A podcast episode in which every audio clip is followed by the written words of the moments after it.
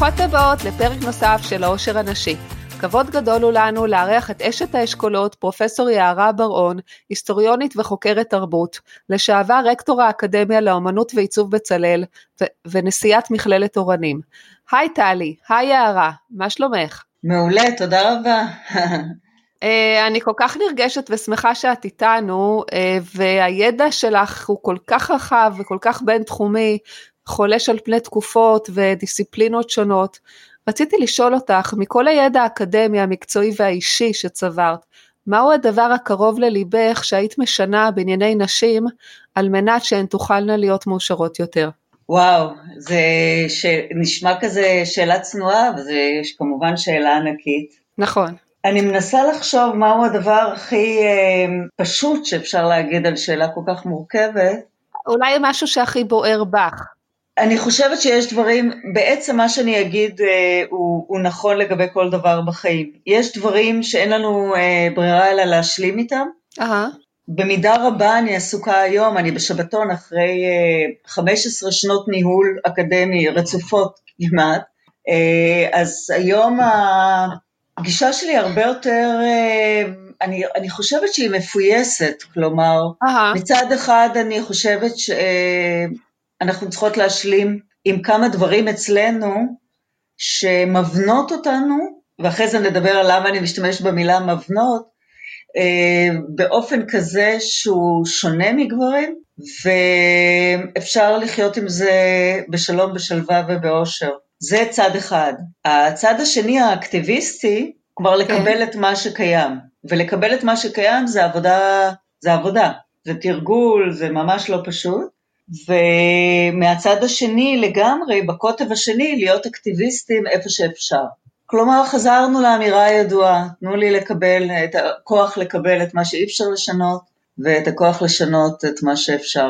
אם היית משנה עכשיו משהו בלחיצת כפתור, מה הדבר הראשון שהיית מפנה אליו את האנרגיה?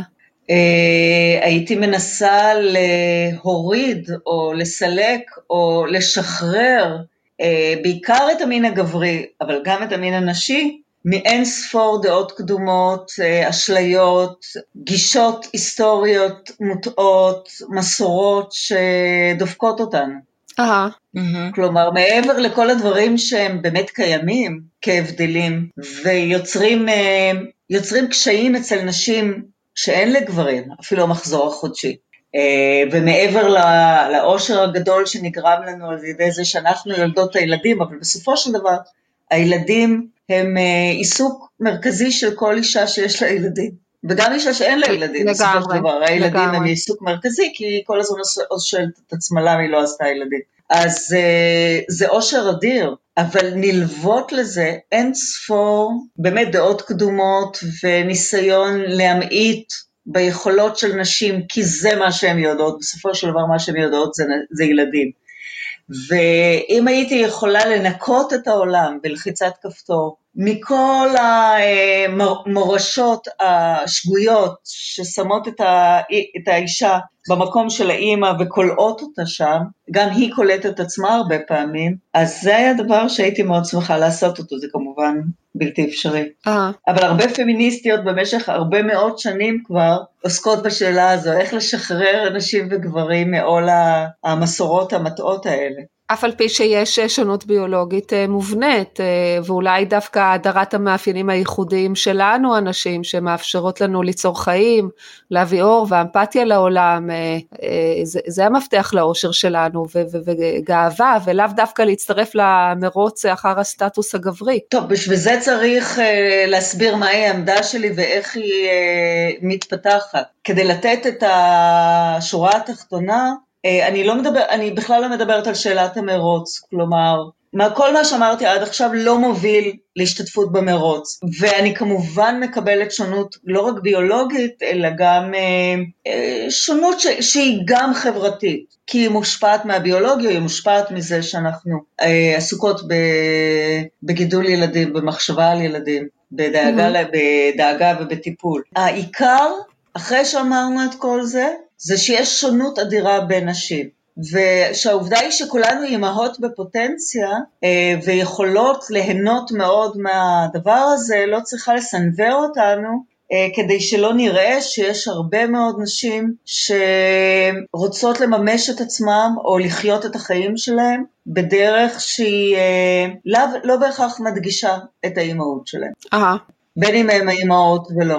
ו- ואת החופש הזה לאישה להגדיר את עצמה, זה, זה הפאנצ' ליין שלי בעצם, שאישה צריכה לקבל את מירב, אם היא בלחיצת כפתור הייתי רוצה שאישה תקבל את מירב החופש, כדי לה, לא רק להגדיר את עצמה, אלא כדי לפעול בעולם כפי שמתאים לה, ולא על פי הנחיות אה, מבחוץ. אני מנסה להתחבר למה שאת אומרת, ואם אה, דיברת לפני כן על תפיסות שיש לנו לגבי מה אישה צריכה להיות לנו הנשים ולגברים, שיסודן בכל מיני הבניות, אז אם אני מניחה את זה בצד, מנטרלת את זה לגמרי, ופשוט חושבת על עולם היפוטי כזה, שבאמת אנשים לא נושאים איתם שום דעה קדומה, הכל בסדר, אה, יש שוויון הזדמנויות, אבל אז מגיע השלב של הלידה שהוא שובר שוויון עיקרי. זה אחד מהדברים שאת כנראה מצביעה עליהם, שהוא mm. נתון ואותו בואו נקבל. אבל למעשה כן. לא, לא רק ההיריון, תשעה חודשים של לשאת ברחם, להשתנות, וגם פיזית וגם מחשבתית, אלא גם אחר כך לאחר הלידה, מתחיל להיווצר הפער הגדול. זאת אומרת שברמה היפותטית, אם הייתי מבטלת לידה והיריון גברים, פעם גבר יכל לעשות את זה, פעם אישה, או שלמשל הריון היה נוצר באיזושהי אינקובציה חיצונית. האם אז את חושבת שגברים ונשים היו שווים בהזדמנויות שלהם? אה, כל מה שאת אומרת הוא נכון, לזה הקדשתי בעצם את הדוקטורט שלי שעסק בהיסטוריה של לידה. אה, הריון ולידה. אני חושבת ששוויון הזדמנויות זה המרב שאנחנו יכולים לעשות נכון. בחברה הנתונה. אנחנו צריכים לעבוד בשביל שוויון הזדמנויות ולאפשר מידה של חירות גם לנשים וגם לגברים, כי יש גם הרבה מאוד גברים שהיו רוצים להיות יותר נשים, והחברה לא נותנת להם. Uh-huh. הם רוצים להיות בבית, הם רוצים לקחת חלק בהיריון, הם רוצים לקחת חלק בלידה, בהנקה ובטיפול בילדים הקטנים. לא כולם, אבל יש כאלה. כלומר, גם שם השונות היא מאוד גדולה, ובמהלך התזה שלי ללידה, אה, נתקלתי באיזה מין אה, התנגדות נשית לגברים. כלומר, הגברים הדירו אותנו, עכשיו אנחנו נדיר אותם. נקמה. הרבה פעמים הטענה שלי הייתה זה שאי אפשר לפ... להפריד בין נשים לגברים, זה לא הולך, זה לא כמו אה, גזענות נגד שחורים או אנטישמיות, אי אפשר להפריד את האוכלוסיות האלה, האוכלוסיות האלה הן אה, נידונו. לא רק נידונו, לא יכולות, לא יכולות להתקיים אחת מבלי השנייה. כן, אפילו אם הם היו רוצות. כן. לגמרי. אז גברים הם חלק, אנחנו מעת לעת נצטרך לדבר על גברים כי הם חלק מהמשוואה. כן. אבל בוודאי כן. שה...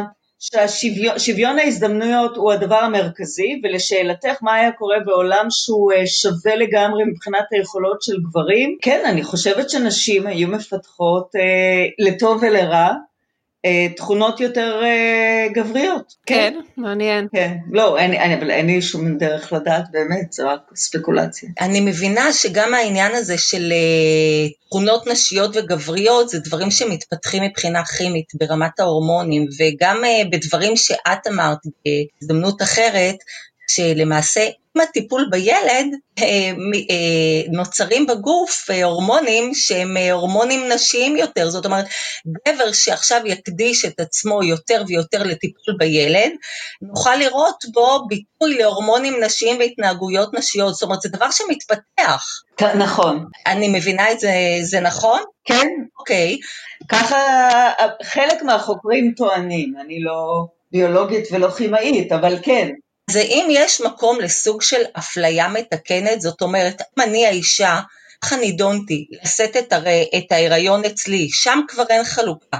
אז לפחות מרגע הלידה, אנחנו יכולים ליצור איזושהי אפליה מתקנת של נשים חזורנה לעבודה, בעקבות התמקדות בעבודה והפחתת הטיפול בתינוק, ההורמונים הנשיים שלהן ירדו אולי, הגברים ייקחו את הטיפול אליהם, ההורמונים הנשיים אה, יגדלו ויחד איתם אה, הסובלנות, הלא יודעת, חמלה, אמפתיה, יכולת אה, הכלה, ואז אנחנו בעצם ניצור איזשהו, ניצור איזושהי אפליה מתקנת שמחזירה את האנשים למצב שבו הם יותר מאוזנים, כי אם האישה אחרי הלידה מוצפת בהורמונים נשיים וממשיכה לטפל בילוד, והגבר פחות, כי הוא חוזר לעבודה, אנחנו עוד מגבירים את הפער שממילא נוצר בטבע.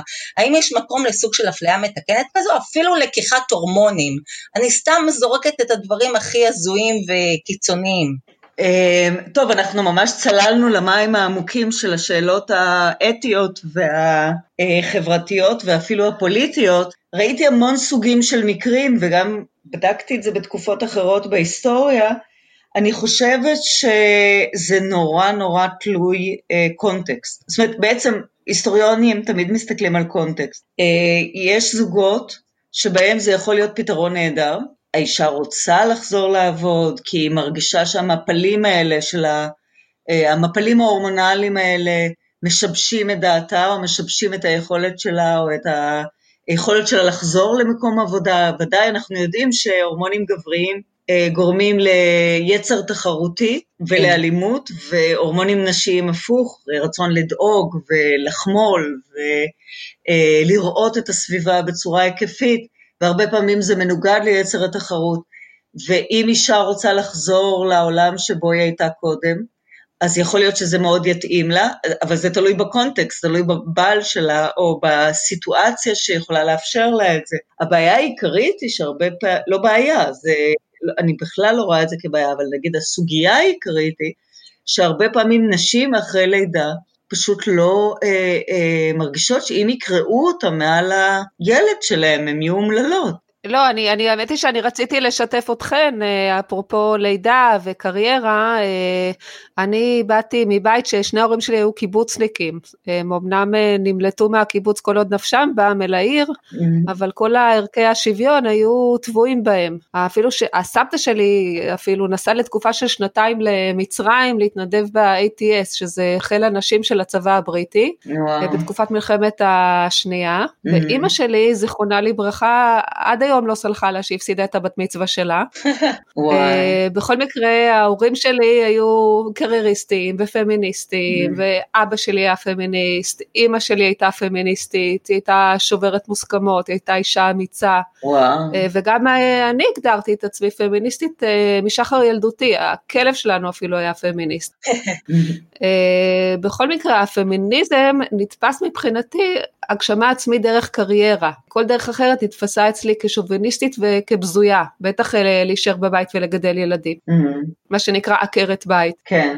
מיד בתום השירות הצבאי שלי הלכתי לאוניברסיטה, סיימתי תואר, התחלתי לעבוד במקצוע, ומיד אחר כך הלכתי לפסיכולוג לשתף אותו שאני לא מרגישה שלמה עם הבחירה שלי המקצועי. אבל אני חששתי ששינוי במסלול שאותו התחלתי, תסיט אותי אה, מהמרוץ אה, להגשמת, ה... בקריירה, בסולם הקריירה. והפסיכולוג שלי, שדווקא מאוד מאוד הערכתי אותו, הוא אמר לי, מה, השאיפה שלך הכי גדולה בחיים זה לשבת באותו שולחן עם אה, שולמית אלוני? זה הייתה שרת החינוך והתרבות דאז. והוא הוסיף ואמר משפט שהדהים אותי, הוא אמר, לדעתו, הדבר המשמעותי ביותר לאישה זה גידול הילדים. אני נדהמתי, אה, שילמתי, הלכתי, כן, כאילו התקוממתי. Mm. וקרה שכמה שנים אחר כך נכנסתי להיריון. אה, לא בגלל שנורא רציתי, בגלל שהגיע הגיל. Mm. ואני אומרת לכם, בכנות, לא הייתה לי שום זיקה ליצורים הצווחניים האלה, שאנשים אה, כינו אותם תינוקות חמודים. ואני ממש אה, קיוויתי בסתר ליבי שייוולד לי כלב חמוד עם פרווה, אוזניים, זנב. באמת. שיהיה פמיניסט. כל המחשבות האלה, כן, כל המחשבות האלה נמחקו והיו כלא היו שעה קלה אחרי שבני הבכור נולד. הוא הביט בי בעיניו הכחולות והבנתי שהמפתח לאושר והגשמה כפי שהאמנתי עד כה זה בטעות יסודו, שפמיניזם זה לא קריירה, וחלק ענקי מהאושר שלנו וההגשמה שלנו זה גידול ילדים שלי, לא שלנו, שלי. אבל מה שהעיף אה, מבחינתי על חדוות האימהות זה היה הזמזום המציק והבלתי פוסק של השאלה אז מה את עושה, מה את עושה, גם מעצמי וגם משאר העולם. והכוונה היא לא לעיסוק שלי במשך היום, לתחביבים שלי ולאהבות שלי ולתשוקות שלי, אלא למקור הפרנסה שלי, שאמור להגדיר אותי כבן אדם ולמצב אותי על סולם המעמדות ולהגדיר את כל המהות שלי. אז אני רציתי לשאול אותך, אה, יערה, איך אנחנו נפלנו בפח, שמה שמגדיר אותנו זה מקור הפרנסה שלנו. אה, וואו, אה, אה, בסיפור שלך מעלה המון, המון דברים. אני, לגבי מקור פרנסה, אחר כך אני גם ארצה להגיד על משהו על, שלא קשור לפרנסה, אבל בעניין הפרנסה, העמדה שלי היא כזו. בראש ובראשונה, אישה צריכה לדאוג שהיא תהיה עצמאית מבחינה כלכלית. אה, מסכימה. לגמרי, כנ"ל. אפילו שזה קשה, זה קשה, זה לא קל, כי הרוב נופל עליה. נכון, אבל אם אין לה דרך להיות עצמאית מבחינה כלכלית, היא, היא, היא לגמרי, אה, איך, איזה, באיזה פועל להשתמש? נותנת את עצמה, מוסרת את עצמה. לחסדי הבעל. כן, וזה דבר, אה, ראינו הרבה, כולנו ראינו הרבה דברים בחיים. אישה שמוסרת עצמה בצורה טוטאלית, עוצמת עיניים ונופלת אחורה ואומרת, תחזיק אותי, אה. זה יכול להתברר כבעיה. נכון, משום שיש, בוודאי, החיים הם קודם כל אה, להתקיים, להתפרנס. האידאות באות אחר כך, אבל, והערכים והמשנות שאנחנו עושים בהם. אני אפילו אומרת, בסדר, תהיי מוכנה לזה שתרדי ברמת ההכנסה, את תתגרשי, נגיד תרצי להתגרש, נגיד הוא ירצה כן. להתגרש, הוא ימצא בחורה צעירה ב-20 שנה, ירצה להתגרש ממך, אחרי שאת גידלת את הילדים שלו במסירות, ונגיד הוא אה. ייתן לך מזונות, אבל לא תוכלי לשמור על אותה רמת חיים, וזה בסדר. אבל את באמת רוצה להיות תלויה במריבה על המזונות, את רוצה שזה יהיה החיים שלך, או שאת רוצה להגיד, אני יכולה להתגרש בכל רגע נתון, אני מפרנס את עצמי, אני ארד קצת ברמת החיים, אני יכולה להחזיק את עצמי, אני לא תלויה בו. אני יודעת להעיד שזה ממש נכון. אני חייבת להגיד שמהתחום שלי כעורכת דין בדיני משפחה, זה כל כך נכון, זאת אומרת אי אפשר להתעלם מהמציאות הזו. והמציאות הזו היא כזו שמאפשרת לך, החירות שלך, הן קשורות אחת בשנייה. כן. אני לטעמי זה מאוד מאתגר אה, לווסת בין האנרגיות שדרושות אה, לעבודה במרחב הציבורי, אה, לבין האנרגיות של החמלה והקשב במרחב הביתי. לפעמים אתה חוזר בעבודה עצבני ולוחם, ומיד צריך להפוך ליצור שהוא uh, קשוב ורגוע, והמעבר הזה הוא, הוא קשה נורא מאוד. נורא קשה. אה, תראו, אין לי, אה, לדילמה הזו אין פתרונות טובים. אה, הרבה פעמים שאלו אותי בחיים המקצועיים שלי, שהיו מאוד סוערים, הבן שלי, הבת שלי נולדה בערך ביום שהתחלתי ללמוד באוניברסיטה, והבן שלי 11 שנה אחרי נולד כשהתחלתי קריירה מאוד מאוד אינטנסיבית ב-20 שנה האחרונות. אה, אני לא הרגשתי שמצאתי את האיזון, ואני הייתי המומחית בתחום, אני כאילו באתי ל... אה, ללידה השנייה, הלידה אה, השנייה שלי הייתה בדיוק כשגמרתי את הדוקטורט. אה, והתחלתי בעבודה מאוד מאוד אינטנסיבית, אינטנסיבית, ובן זוגי אגב היה בבית הרבה יותר ממני, ולקח חלק בגידול הילד בצורה... אני, אני אגב אה, נפרדתי פעמיים משני האבות של הילדים שלי, ובשתי הפעמים אה, לא ביקשתי מזונות, והסכמנו על ג'וינט קסטדי, על, על משמור, משמורת משותפת, מתוך פמיניזם, כי אני הרגשתי שהם היו, הם היו תמיד אה, פרטנרים שווים, אה, ואני לחמתי למען השוויון הזה, ומגיע להם גם כשאנחנו נפרדים להמשיך להיות פרטנרים שווים. מעניין, ש, אה, מעניין שכשנפרדים, אז אנשים מייצרים הסכמים לגבי הורות משותפת, ואני שאלתי את עצמי פתאום ככה, תוך כדי שאנחנו מדברות, כמו שגם דואגים אה, מספיק זוגות מראש, ליצור הסכם ממון שרואה פני עתיד, איך יתנהלו הדברים ביניהם, למה אם אישה היא פמיניסטית וזה חשוב לה, למה אי אפשר ליצור סוג של הסכם הורות אה, צופה פני עתיד? אתה מתחתן או קושר את חייך עם בן זוג ולאו דווקא מתחתן, ויוצר איזשהו הסכם שמסדיר את ההורות ביניכם. זאת אומרת שמלכתחילה דברים נאמרים ש... לא זו אני שאשא בעול ואתה תעזור, שזה מושג נורא מכעיס, אלא הצאצא שייוולד הוא משותף, האחריות ההורית תהיה משותפת. יכול להיות שזה היה משנה את פני הדברים. זאת אומרת, לכולם... אבל מה את רוצה, שיחתמו על מסמך בנושא? מספיק שהדברים נאמרים מראש ונאמרים, עול, עולים ל, לכדי שיחה, אחר כך אה, מגיעים לידי ביטוי בכתב, יכול להיות שיהיה לזה תוקף אחר, כי תקשיבי, ההבניות שיש בנו, הנורמות החברתיות, הן כל כך חזקות, שמה שלא תעשי, מה שלא תעשי, ייקח לנו שנים לשנות אותם. אה, מעלת הרעיון הזה שיכול להיות שזה משהו שכמו שמסדירים ממון, ולפני שנים לא הייתה מחשבה כזו, וכמו שהיום חושבים על הסדרת הורות רק לאחר משבר בפרידה, למה שלא נקדים uh, תרופה למכה ונסדיר הורות בטעם לידה, והדברים ייאמרו, וזה משהו שהוא, את יודעת, דברים שנאמרים הם יכולים להיאמר, אז אמרת.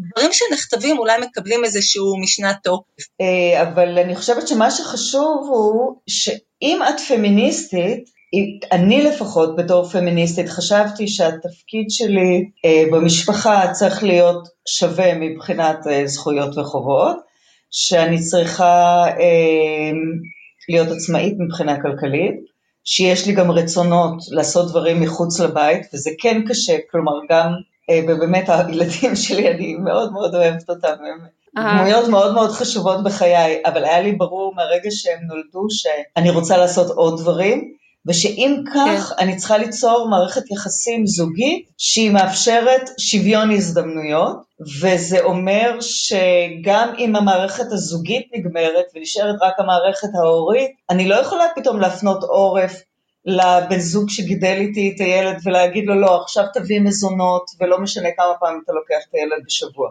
אם, אם אנחנו פמיניסטיות ויש לנו אתיקה, אז אנחנו צריכים ללכת, צריכות ללכת עם האתיקה כן. הזו עד הסוף. את צודקת.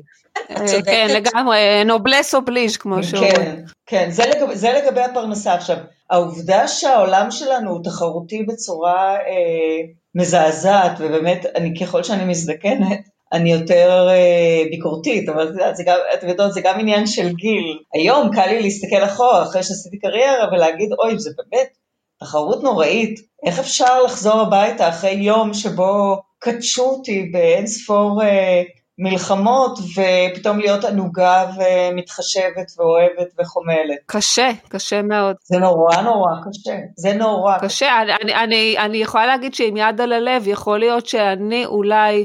לא uh, המשכתי עם איזה קריירה מפוארת או לא נתתי לזה דגש כי אני אולי פחדתי קצת להיות כמו אימא שלי שאולי קישרתי את המרוץ שלה לקריירה עם נוקשות ועם אימהות אולי פחות כן. אה, אמפתית. כן, כן, יכול להיות. אבל אה, בעולם שבו גם הגבר אה, לוקח אחריות הורית משותפת למין ההתחלה, גם האישה, שניהם יוצאים לקריירה ושניהם חוזרים הביתה עם אותה מידה של אה, מטענים, קשיים, מועקות ואותה מכסת חמלה או אחרת. זאת אומרת שהילדים לא בהכרח יקבלו את הדמות שהיא מקסימום חומלת, מכילה ומאושרת, ומצד שני אב שחוזר הביתה מאוחר.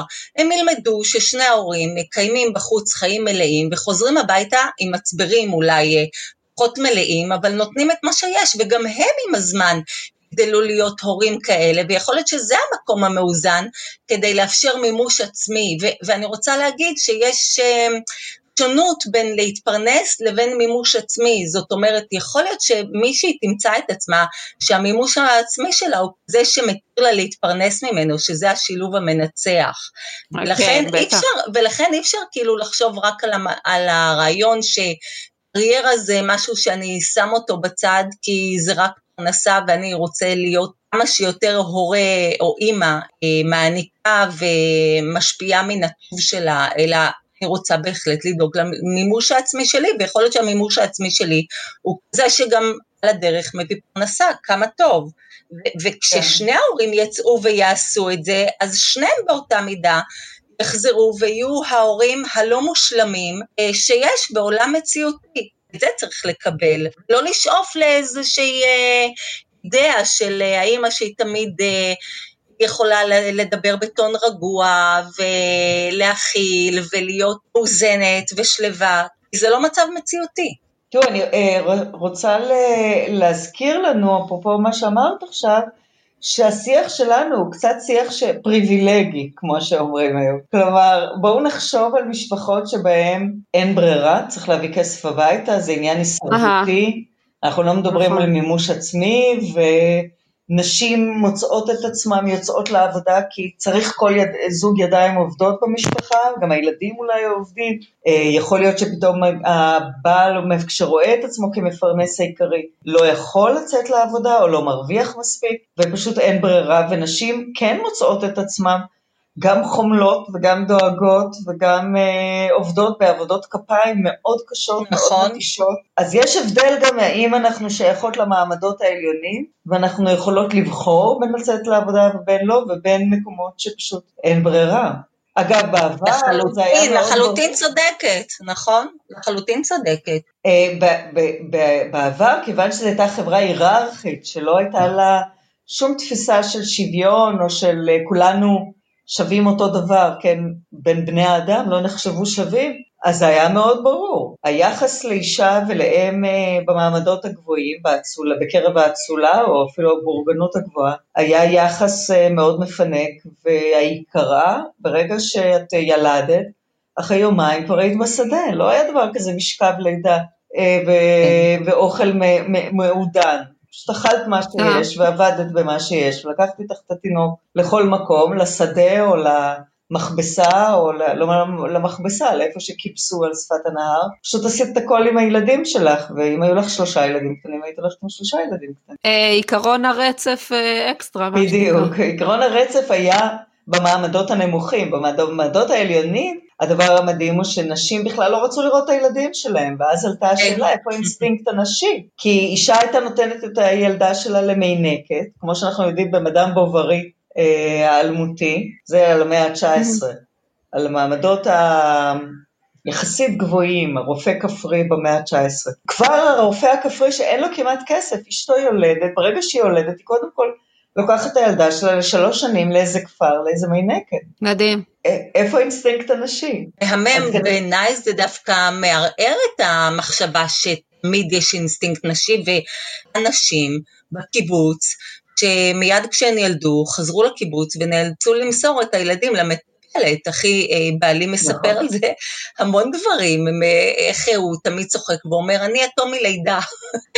כן. אז במובן הזה, מסתבר כשרעיונות הם מספיק אה, גדולים, או כשהנורמות החברתיות מספיק שלטות, אז האינסטינקט האימהי מתכופף, או נרתם לאיזשהו רעיון גדול אחר שמצדיק את הפירוד בין היולדת הצעירה ליילוד.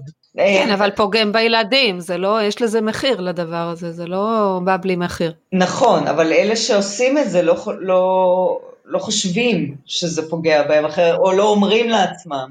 לחלוטין לא, כשאנחנו מדברים, כן, עם אותן נשים שילדו בקיבוץ ומסרו את הילדים מיד, הן אה, מגדירות את זה הכי בבירור ובביטחון, אבל זה מה שהיה נכון לאותה עת, לא חשבנו אחרת. כן. הדבר היחידי זה שזה לא תמיד רעיונות גדולים, שמובילים לזה, כמו שזה היה בקיבוץ, שבאמת היה נגיד איזה רעיון גדול ומסרת את האינסטינקטים שלך על מזבח הרעיון הגדול, אלא הרבה פעמים זה יכולה להיות גם אופנה. אם אישה אה, נכון. כפרית רוצה להיות כמו אצילה, ולהיות כמו אצילה זה אומר לתת את הילד שלך למיינקת ולצאת לנשקים בלילה, אז את עושה את זה, או לא להעניק כי זה הורס לך את ה... השדיים הזקופות שלך, אז את לא תניקי, כי זה אינטרס מעמדי. Uh-huh.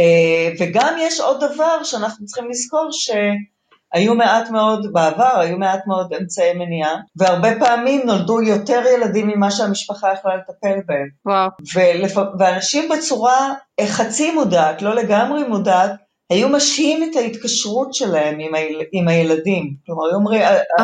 הרבה ילדים מתו סמוך ללידה, או אה, בשלוש שנים הראשונות, והרבה פעמים לקחו את השלוש השנים הראשונות ככה כדי לבדוק אם הילד מחזיק מעמד או לא. וואו, זה מזעזע. כן, והרבה ילדים באמת מתו סמוך ללידה.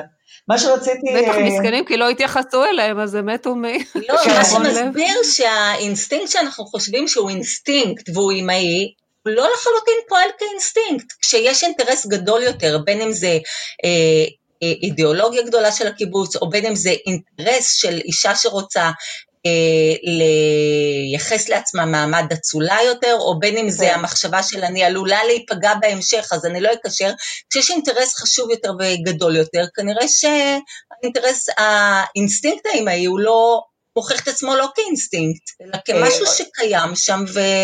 כן, אולי צריך להגדיר אינסטינקט בצורה הרבה פחות נוקשה כמשהו שגובר על כל שער, כן, against all odds.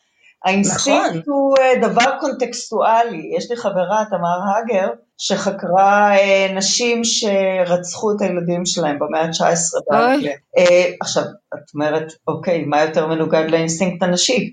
אז עוד פעם, קונטקסט, קונטקסט, קונטקסט. אם אישה מגיעה למצב בלתי נסבל, שאין לה שום סביבה תומכת, ואין לה שום כן. דרך, uh, היא מיואשת, והיא סובלת כן. מדיכאון לאחר לידה, שהוא בדרך כלל לא מפוענח, כי היא צריכה להיות קצת פריבילגית בשביל לפענח דיכאון לאחר לידה או להתחשב בו, אז את, כן. את, את, את מגיעה למצבים קיצוניים. לגמרי, כן. כולנו גם ב, בסביבה נורמלית ותומכת אה, מגיעים עד הקצה, כמו שנקרא בגידול הילדים. נכון, נכון. קטנים. אז תארי לעצמך שאין לך אה, מערכת תומכת, ושהסביבה מתעללת בך.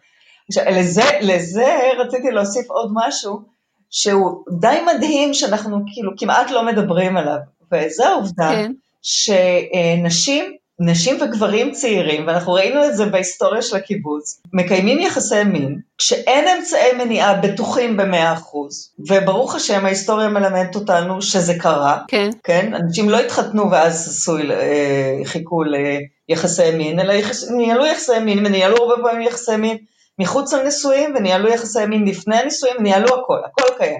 ותוך כדי הנישואים כן. עם אחרים. אה, בדיוק, הכל, כן. הכל מכל בכל. כלומר, מין זה דבר מאוד מרכזי בחיינו, גם אם אנחנו לא פרוידיאנים. ובסופו של דבר, גבר מגיע למערכת היחסים הרגעית, או הזמנית, או הבלתי מחייבת, או עדיין לא מחויבת, כשהוא עובד נורא קשה כדי להשיג את אותו רגע שבו הוא מקיים יחסי מין, אבל בסופו של דבר החרדה והתלות בילד, ש...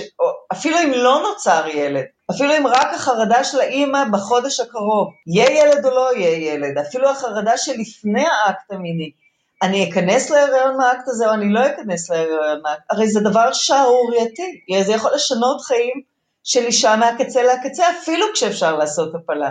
אבל תארו לעצמכם אישה שחיה במקום שהיא לא יכולה לעשות הפלה, ונשים ממשיכות לקיים יחסי מין לא בטוחים עם אנשים... נכון, זה לא... ממש מוזר. והן ממשיכות, למרות החרדות האיומות, למרות שהן כבר עשו את זה בפעם הקודמת, ואמרו, אני לא אעשה את זה שוב. כי, כי היה לי חודש בלתי נסבל של סיוטים. אפילו במערה, אנחנו יודעות את זה מעצמנו, שבטח לכל אחת קרה פעם שהיא קיימה יחסי מין, אפילו במסגרת הנישואים, ולא רצתה ילד באותו רגע, וחיה בחרדה.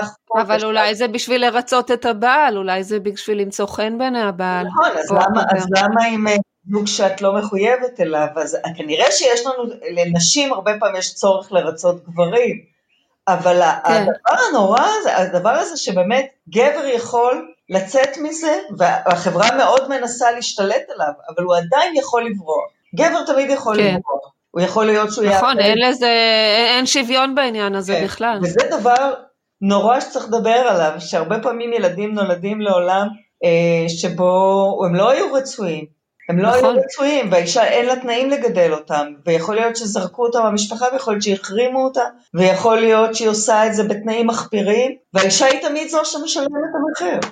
כדי לצמצם את התופעה הזו וכדי להמעיט באוכלוסיית הילודים הלא רצויים, לכן גם אה, כל הדתות האלה שאסרו וטינפו את המין כדבר אה, בזוי, מלוכלך, ומצד שני, ברגע שאת ניסית, שזה בדיוק שבריר של שנייה, לאחריו הוא קדוש ונכון, כי הוא במסגרת רצויה, משום שבמסגרת הזו, אם כבר מביאים ילדים, יהיה גבר שהוא יודע שהוא קשור בעבודות של אה, מחויבות, של נכון. המוסד שנקרא נישואין, והוא יצטרך לקחת אחריות פרנסתית ואחרת על הילוד. נכון, וזה באמת אה, מציג את הדתות המונותאיסטיות בעיקר כמי שמבחינה סוציאלית הולך לקראת האישה, הוא רוצה להבטיח את מקומה של האישה. מצד שני הוא גם מבטיח אה, את מקומו של הגבר, כי הדבר שהכי מפחיד גבר, זה, עכשיו דיברנו על פחדים של אישה. מנגד, אישה, החיים של אישה גם מאוד מושפעים מהפחדים של הגבר, והפחד הכי גדול של הגבר הוא שאשתו תהרה מחוץ לנישואים והוא יגדל, הוא ישקיע את כל ממונו, ממונו וזמנו ואיכויותיו הטובות בילד שהוא לא כן, ילד שלו. כן, כן וזה זה... באמת מעוגן, זה בדיוק זה, שזה מעוגן שיש לי בעלות על המיניות של האישה לא רק ברמת האגו הגברי, אלא מהמקום שבאמת, מה פתאום שאני אגדל ממזר? כן, למה שאני אגדל ילד, אני אשקיע בגנים שהם לא גנים שלי. וזה אנחנו כן. רואים גם אפשר, אפשר אפשר להבין אותו קצת. כן, לגמרי, לכן אני אומרת שיש פה, ברית הנישואים היא באמת חוזה שאמור להגן על הגבר מניאוף של האישה, ואמור להגן על האישה מבריחה של הגבר. אבל זה חוזה מאוד לא שוויוני, כי כל אחד, לא. כל צד מחפש משהו אחר. שהוא צריך, צריך כבר להתיישן, החוזה הזה, הנישואים כמו שהם עד היום, כן. בטוח מבחינה דתית. כן. אבל מצד שני, במרבית הדתות, באסלאם, בנצרות, ביהדות, הן מבוססות על תפיסה שהאישה מצויה במעמד אה, נמוך הרבה מזה של הגבר, ו, ו, אז אני שואלת את עצמי, האם הטבת מצבן של הנשים בהכרח עוברת דרך חילון? רוב האוכלוסייה האנושית כנראה דתית או מאמינה באיזשהו אופן. מחזיקה במשהו אמוני שקשור לדת, גם אם היא לא מתרגלת מצוות. אה, גם בתרבויות העתיקות, כמעט יש כמה קבוצות שבטיות שהן מטר, אה, מטריארכליות. ולא פטריארכליות, אבל כל התרבויות, רוב רובן של התרבויות שמוכרות לנו, אה, בוודאי בעולם המערבי, אבל לא רק, הן תרבויות פטריארכליות ששמו את האישה במקום נמוך יותר מהגבר ולא האמינו בשוויון. כלומר, נקודת המוצא של, של התרבות האנושית היא שנשים, לפחות מאז שהפסקנו להיות אה, חברה של ציידים ולקטים, אה, שאז כנראה הסתובבו ביחד, למרות שכנראה היו הבדלים, כי אישה נשאה את הילד איתה והניקה אותו וכולי, אבל התרבויות האנושיות ב-4,000-5,000 השנים האחרונות מאז שיש לנו תיעוד, הן תרבויות פטריארכליות שדיכאו נשים מבחינה זו שהם שמו אותן במעמד נמוך יותר וההיררכיה הייתה מובנית בתוך החברה והתרבות. זה התחיל אה, ברגע שה... עם המהפכה החקלאית, כן. לא? כן. שברגע שנצבר הון אין מה לעשות, הגברים כנראה יותר טובים מאיתנו בעניין הזה של, ה... של לא, ההיררכיה. זהו, אנחנו לא יודעים למה בדיוק, אבל אה, אה, אה, אלא אם כן אנחנו מדברים על יצר האלימות או יצר התחרות, שהניע גברים קדימה ונשים פנימה, נגיד תנועות, שתי תנועות סותרות. כן. לא, אני רק אשלים את זה, מה שיובל נוח הררי כן. טוען בספר שלו, קיצור תולדות האנושות, זה שגם אה, כשאנחנו מבינים שהחברה הרכושנית, כן, מאז שהתחלנו לצבור רכוש, מאז המהפכה החקלאית, אנחנו מבינים שגברים השתלטו על הביזנס, לא ברור למה. כי זה לא שנשים היו פחות חזקות, הרי נשים עמדו בכאבים נורא קשים, ולנהל משק בית זה הרבה פעמים דורש כוחות פיזיים ונפשיים הרבה יותר אה, גדולים מאשר אה, ללכת לצוד.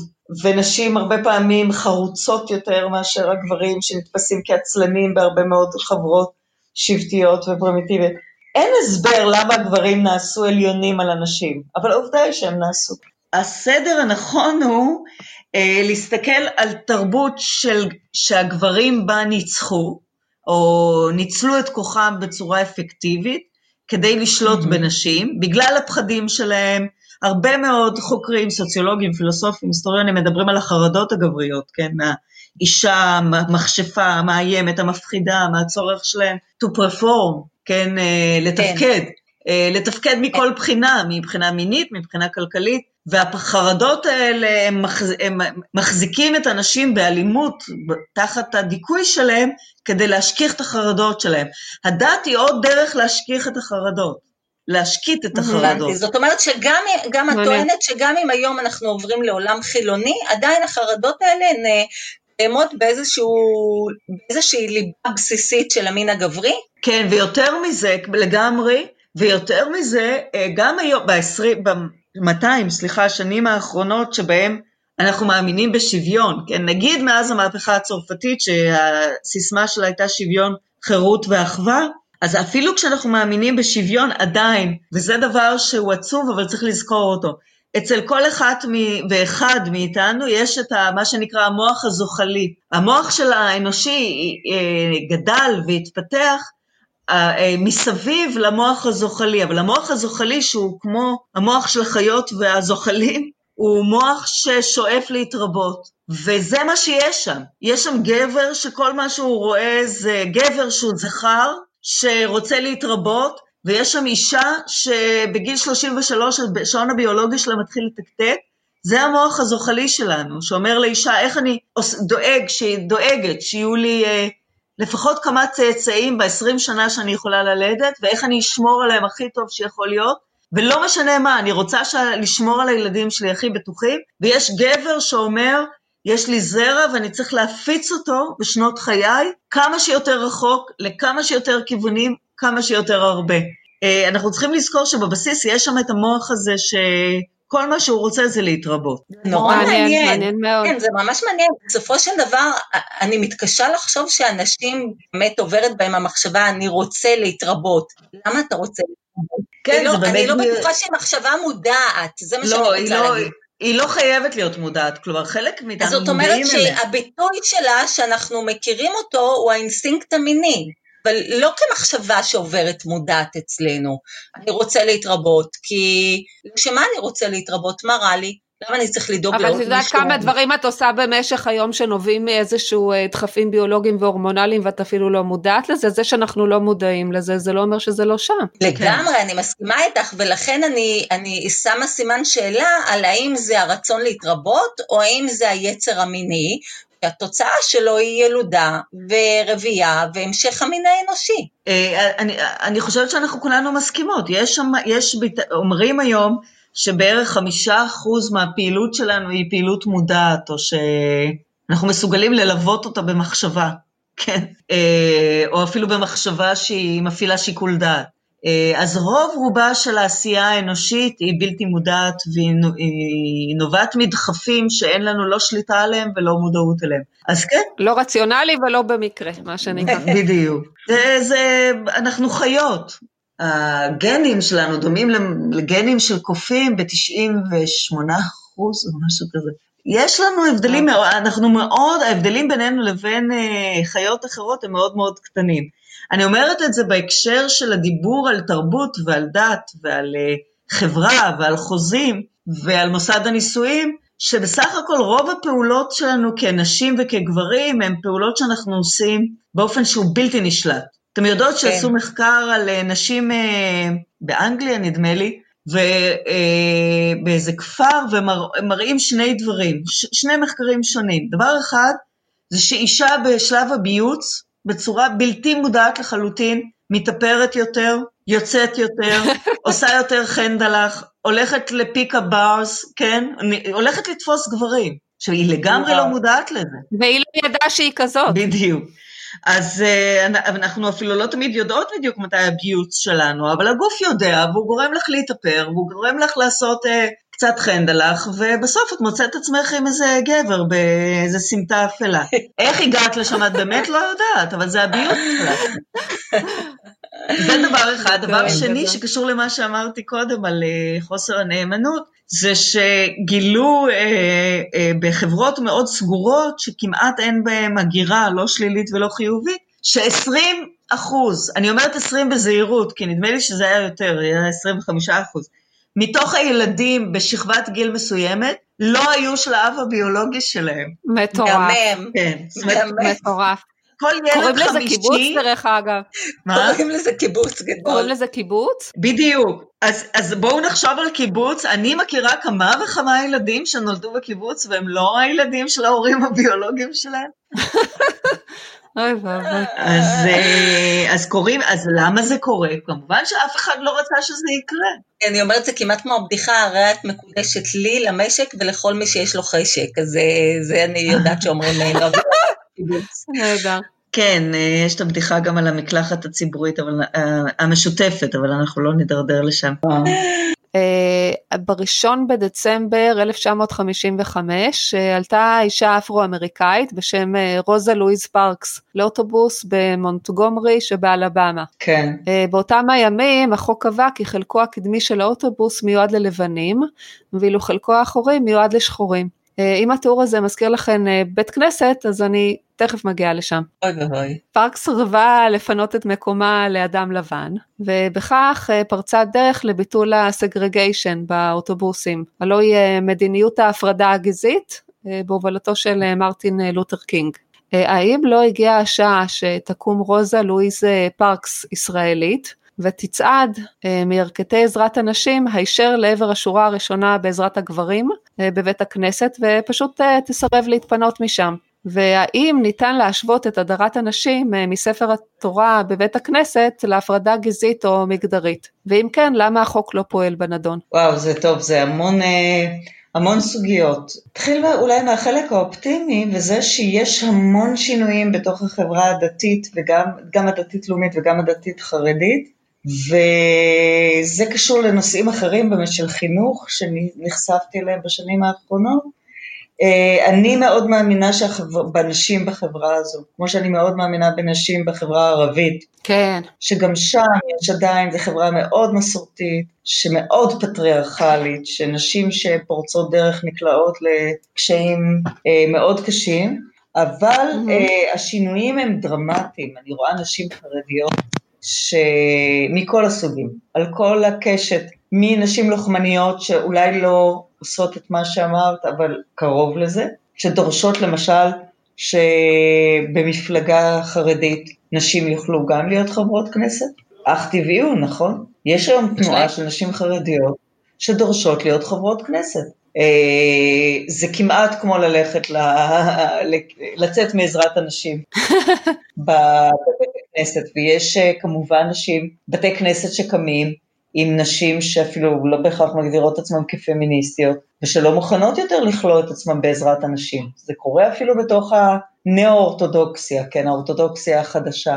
אה, לא החרדית, אבל, לא החרדית, אבל אה, בהשפעות אה, אמריקאיות, אולי בגלל כן, הקונסרבטיבים, קונסרבטיבים זה mm-hmm. אמריקאי, ושם כן יושבים נשים עם גברים, ואישה יכולה להיות רבה, אז השינויים הם אה, רדיקליים, נשות הכותל זה תנועה של נשים דתיות, ענת הופמן בירושלים, נשים דתיות, אורתודוקסיות, שהתעקשו על זה שיהיה להם מקום שווה בכותל, מה זה?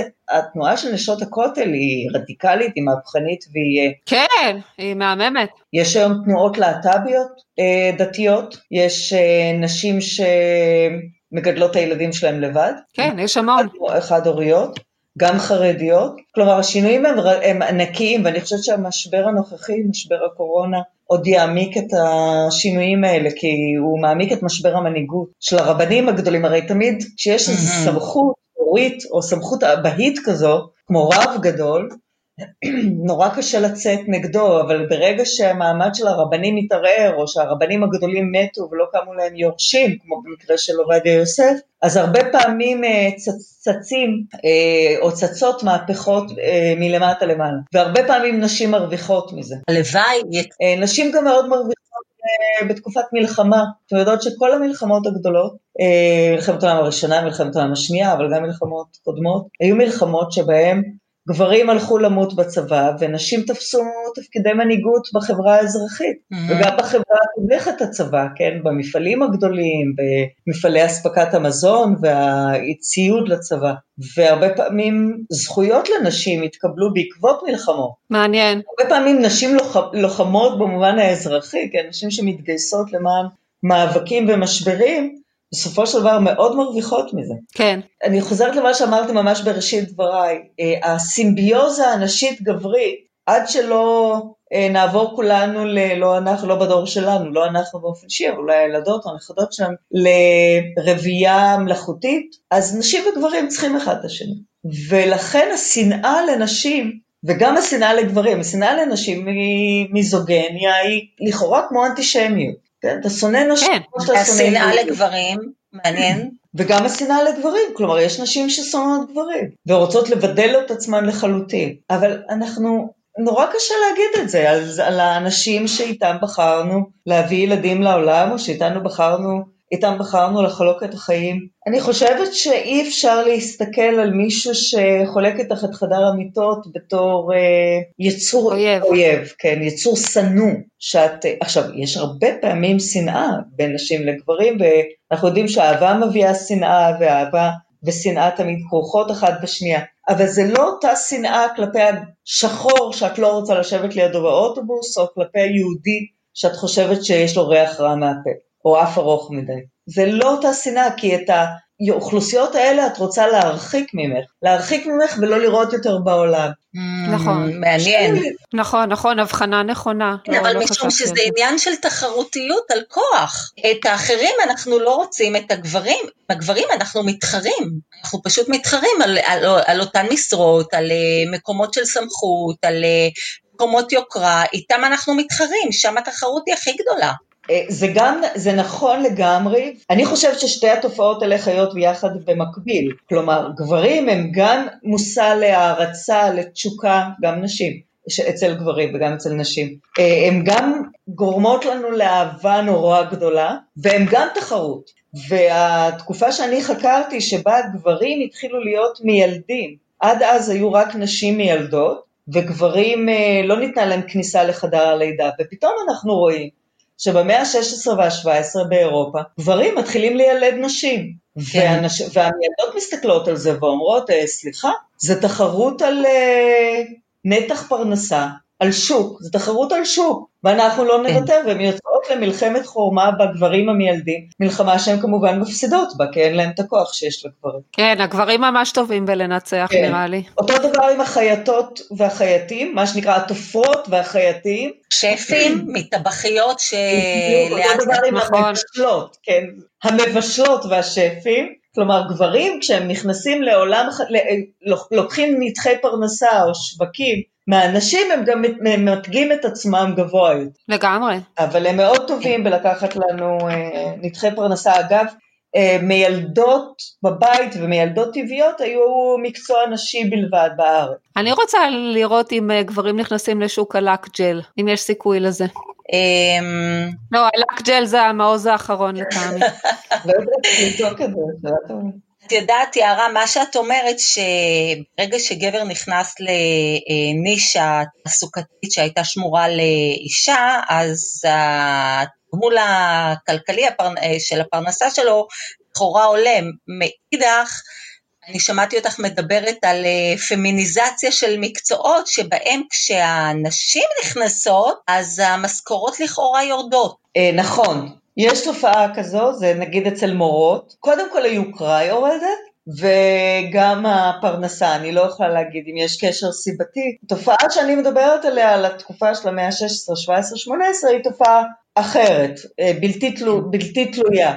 אבל זה Mhm. נכון שבעידן המודרני, במאה ה-19 וה-20, כל מקצוע שנשים נכנסו אליו ירד במעמד שלו, אה, או ככל שיותר נשים נכנסו אליו, המעמד ירד, ולפעמים אנחנו אפילו לא יודעים להסביר את זה, אבל תסתכלו אפילו על השכלה גבוהה. אני חושבת כן. שלא תהיה מחלוקת שב-40 שנים האחרונות יש ירידה במעמד ההשכלה הגבוהה בעולם המערבי ובישראל. ובאופן מוזר, ב-20 שנים האחרונות יש עלייה מתמדת של כמות הנשים הפרופסוריות, אה, הנשים המנהלות, וגם יותר מ-50% נשים סטודנטיות תואר ראשון, ועוד רגע זה מגיע לתואר שני אם זה לא הגיע כבר. יפהפה. עכשיו, אני לא יודעת להסביר, מעמד ההשכלה הגבוהה יורד, ויש יותר נשים בהשכלה הגבוהה. אף על פי שאתה, ההשכלה הגבוהה, אה, יש עם איתה בעייתיות מהבחינה הזאת שהיא לא תמיד אה, מתאימה לצורכי השוק, זאת אומרת זה קשור נכון, נכון. תהליכים, לאו דווקא לגמרי. אני, לנשים גברים. אני, אגב, אני אגב חושבת שבצדק מצב ההשכלה הגבוהה הוא אה, אה, לא טוב, כי נגיד לא טוב, כי ההשכלה הגבוהה לא השכילה או לא רצתה, ויכול להיות שבצדק לא רצתה, להשתנות יחד עם השינויים במגמות, אה, בתעסוקה ובמשק, כמו שאת אומרת, בהחלט. כלומר, עוד פעם, אני לא, אני לא מאשימה את הגברים בהשכלה הגבוהה או את האוכלוסייה הכללית ש... זה בגלל הנשים, אבל, וגם המשכורות שוות לחלוטין, אה, אין אפליה לרעה של נשים בתוך, בהשוואה לגברים בהשכלה הגבוהה, אבל במערכת החינוך זה מאוד בולט, שבדרך כלל גברים ממלאים תפקידים ניהוליים, ושעם השינויים שחלו לאחר הקמת המדינה, כשזה הפך להיות מקצוע נשי ברובו, אני לא יודעת היום, אבל לפני עשר שנים זה היה משהו כמו 90 אחוז נשים, אני חושבת שהיום זה, ב-20 שנה האחרונות אני חושבת שזה השתנה שוב, קצת להטייה יותר גברית, אה, אבל אה, ברור שנשים מאוד מתקשות לטפס בסולמות התעסוקתיים גם במערכת החינוך, למרות שהם הרוב, והייתי יכולה לחשוב שהם גם יישאו ברוב המשרות הניהוליות. נכון, זה ממש מוזר, זה מוזר ממש העניין הזה. זה קשור גם לאופן שבו אה, החברה מעבירה להם מסר, שתלכו לעסוק בחינוך כמשכורת שנייה, אולי לא תרוויחו הרבה, אבל יש לכם הרבה חופשים. באחת בצהריים, כשהילדים שלכם יגיעו הביתה, אתם תסיימו את העבודה.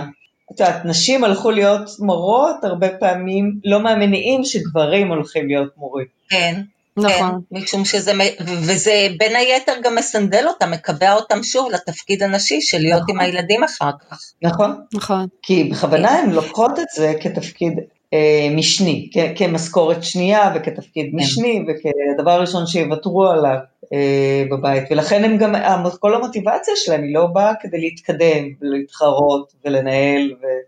אלא כדי אה, להתקיים, להתקיים עם הספירה הביתית והספירה החיצונית שמקיימת פרנסה. יערה יקרה, רציתי להודות לך שהוספת כמה חלקים מרכזיים לפאזל הגדול שנקרא העושר הנשי.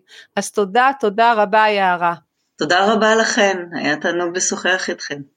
גם לנו, ממש תענוג גדול, למדנו ונהנינו מאוד, ותודה רבה לך טלי. תודה לכן, תודה מאיה, תודה רבה יערה, היה מהנה ונעים ומשכיל. להתראות. להתראות. להתראות. אז נתראה בפרק הבא של העושר הנשי, הרבה בריאות ואושר לכולנו.